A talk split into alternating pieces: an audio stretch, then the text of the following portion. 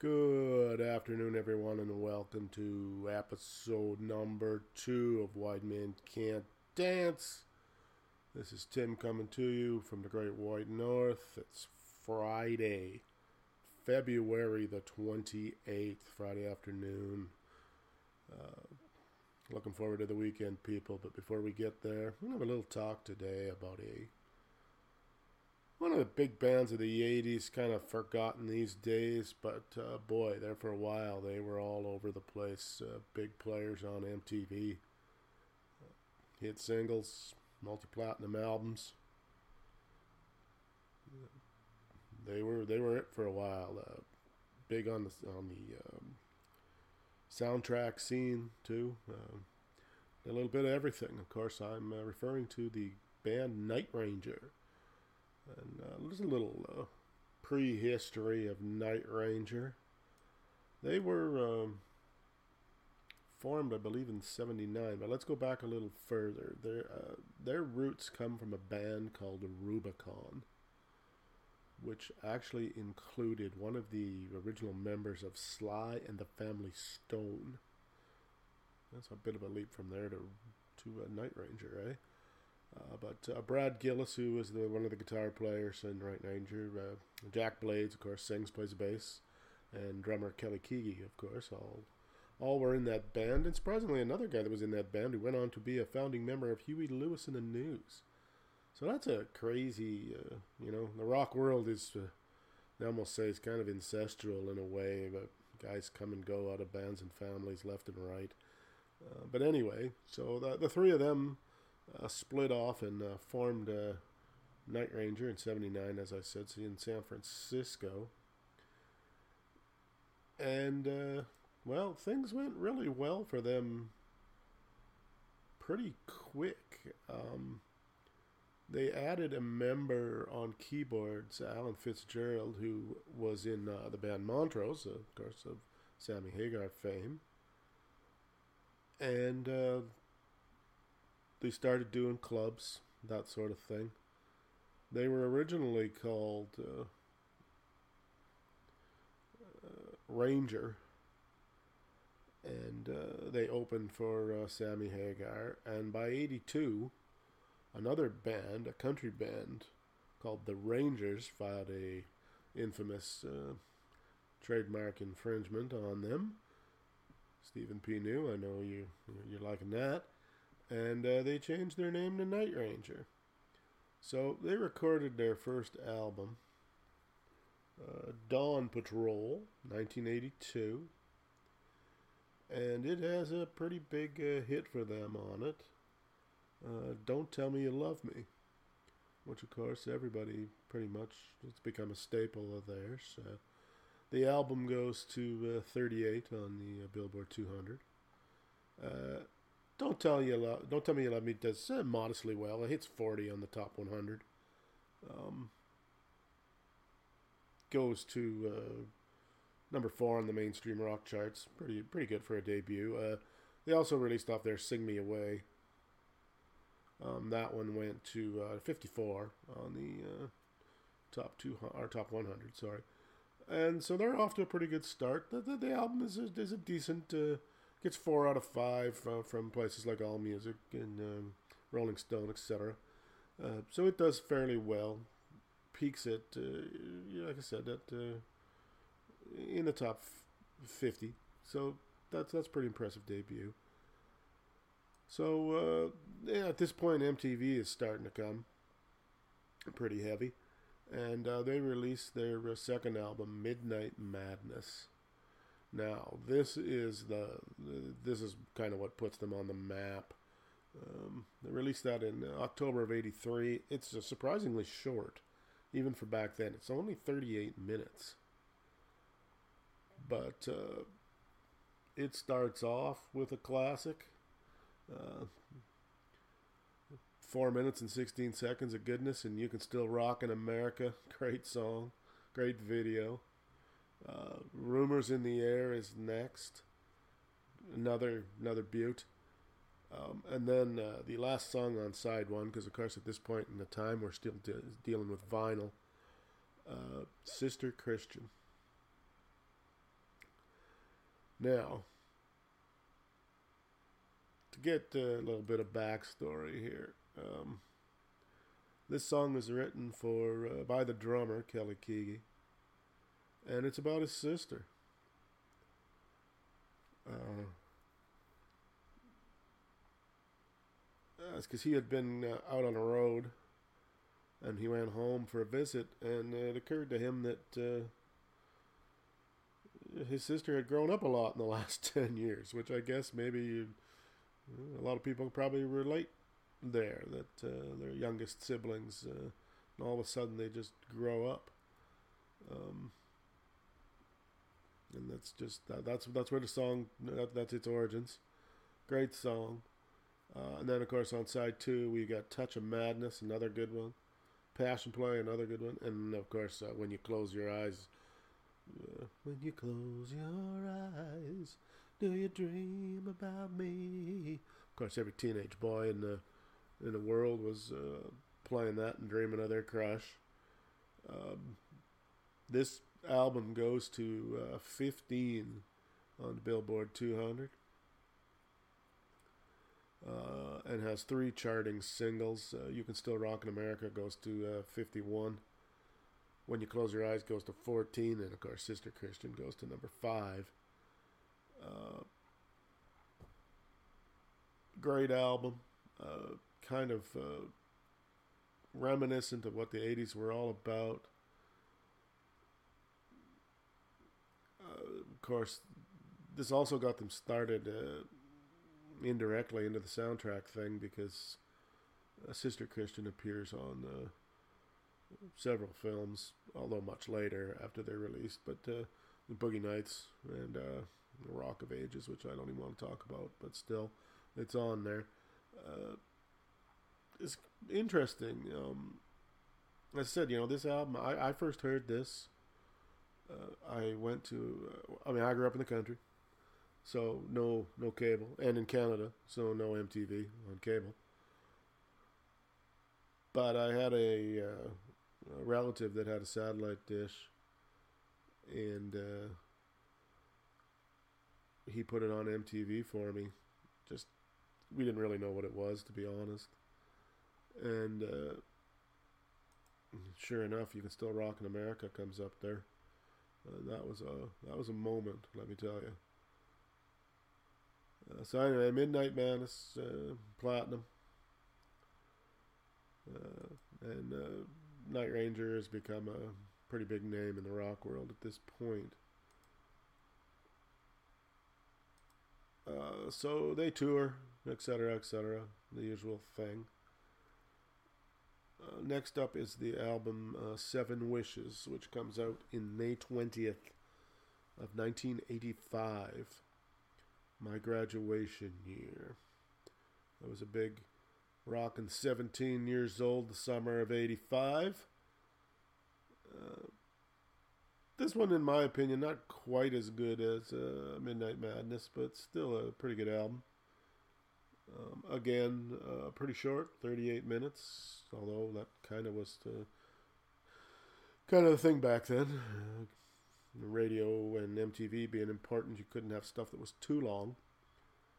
Uh, the big songs off of this one are uh, Sentimental Street, uh, This Boy Needs to Rock, and the song Goodbye. Uh, interestingly enough, um, some of the additional musicians on this album, Vince Neil and Tommy Lee from uh, Crüe. Some people probably didn't know that. Um,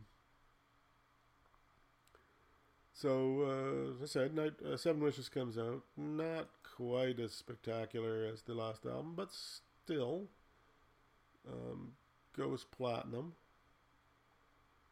So, uh, in those days, that, that was a pretty big deal. Uh, the singles off that go to uh, Sentimental Street hits number eight. Uh, four in the morning goes to 19. Goodbye goes to 17. And there, as I said again, the uh, Night Ranger is pretty well established at this point. Uh, and they're very well known for their videos. I mean, they're putting out videos like crazy. But as I said too, this is also the time when you, you know if you wanted any success at all, you had to put out a video. So uh, they are, like I said, very well established, uh, really popular, good touring band. Uh, next up comes uh, their fourth studio album, released in 1987, uh, called Big Life. Now, this one gets a real push because uh, it has a song off of it that is featured in The Secret of My Success uh, the Michael J. Fox film, film, flick, film, film, I said. Um, of course, titled The Secret of My Success. Uh, this album does not go over very well with the uh, public. Uh, it gets pretty poor rankings. It goes gold only. Uh, it's a little heavy on the keyboards. Uh, David Foster appears, and if you don't know who he is, well, you should look him up because I could spend three days telling you who, who David Foster is. Um,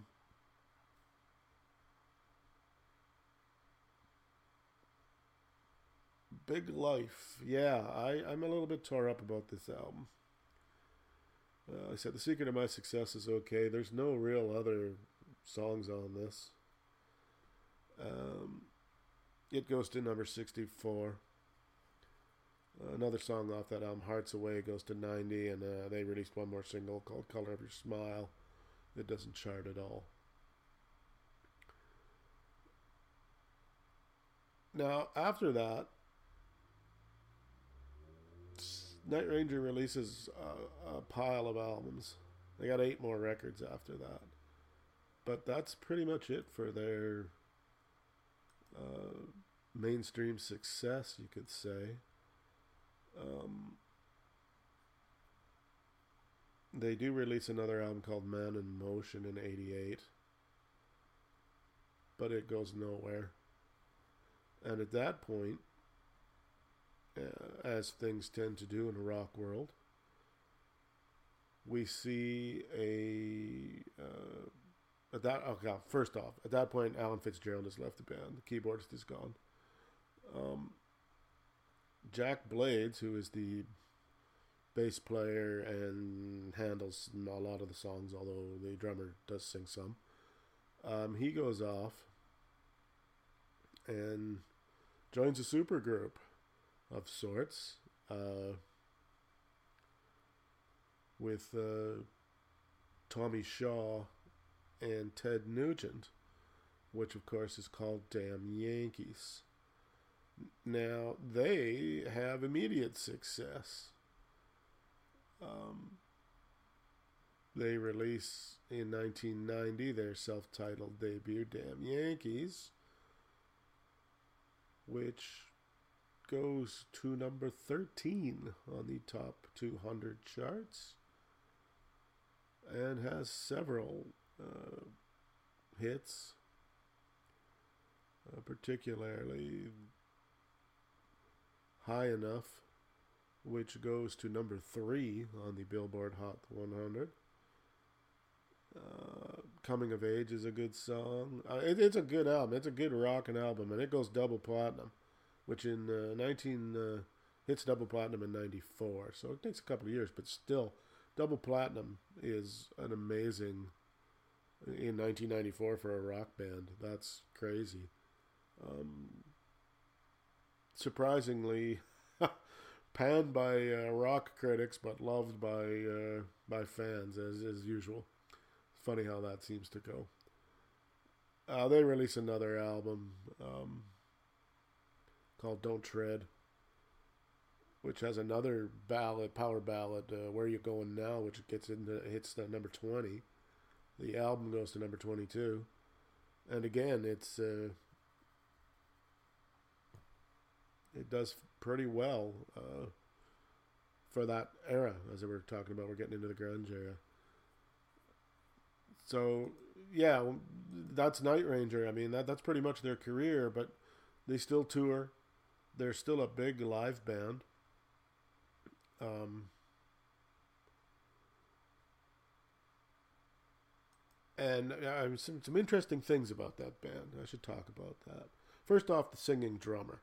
You'll occasionally get a drummer that sings one or two songs, but uh, he handles a lot of the singing, and it makes for an interesting um, setup when they when they tour, when they play live, because they don't put them in the traditional, you know, three man guitar attack up front with keyboards off to the side and a drummer elevated behind them.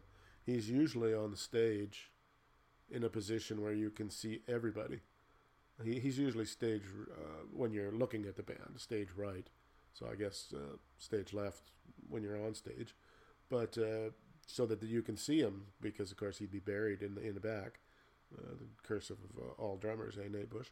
Uh, anyway, um, and the other cool thing about Night Ranger, so two singers, that's pretty cool, and it's the guitar attack. These guys uh, double solos quite often. Um, what I consider to be there's a lot, maybe not complicatedly written songs musically, but a lot going on because of the guitar, the, way they do the guitars. Um, I always found it to be a very catchy, toe tapping kind of music, and it always made me uh, want to sing and tap my toes, which of course should be the telltale sign of whether you really like anything or not. When you uh, sort of get lost in the music to some degree. Not everything will do that for you. Some stuff is catchy. And you'll kind of go, yeah, okay, I can see maybe why people like that.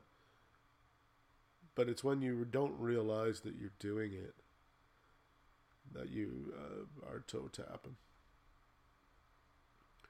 Uh, or when you hear their songs on the radio and you may not even know that it's Night Ranger. But you know you've heard that song somewhere before.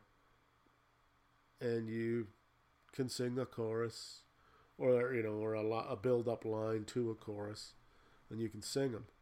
Uh, that to me is the mark of a band that at least made a mark for a while and I said I mean that's their biggest hits are from the you know 85 87 it's 35 years ago. And yet you'll still hear them on uh, on the radio. I mean i know a lot of people don't you know, the radio is kind of a, a deader thing but uh, i still see them in heavy rotation on uh, the retro channels because i guess now at that point they are retro uh, and uh, they said they're they're still rep- well represented. Big numbers on YouTube. Uh, I said, still tour. Uh, and uh, still not. I, I, mean, you know, how can you? You can't really be mainstream relevant when you don't put out uh, new material that anybody listens to. But they have definitely have a place in the uh, rock hierarchy, pantheon, whatever you want to call it. Um, and uh, yeah, hell of a band in the 80s. Not too much bad to say about them. I mean, their later work, fine, but kind of tailed off, but that is also the, the way that goes. Uh, interestingly enough, they uh, they were one of the groups who lost their master tapes in the uh, Universal Fire uh, back in 08. Where they uh, had a, burn, a little bit of destruction there, and uh, uh, the master tapes from Universal Music Group were destroyed, but somewhere between 118,000 and 175,000 audio master tapes. That's horrific. Hopefully, um, that's not too big a loss because that's, I mean, that that's right up there with book burning people. You know, some of these things cannot be, you know, they're one shot things, and sad to think that they uh, were lost. You would think they would take better care of them or make, I don't know, make a copy of the master tape. Just saying. Anyways, uh, Night Ranger, check them out. Um,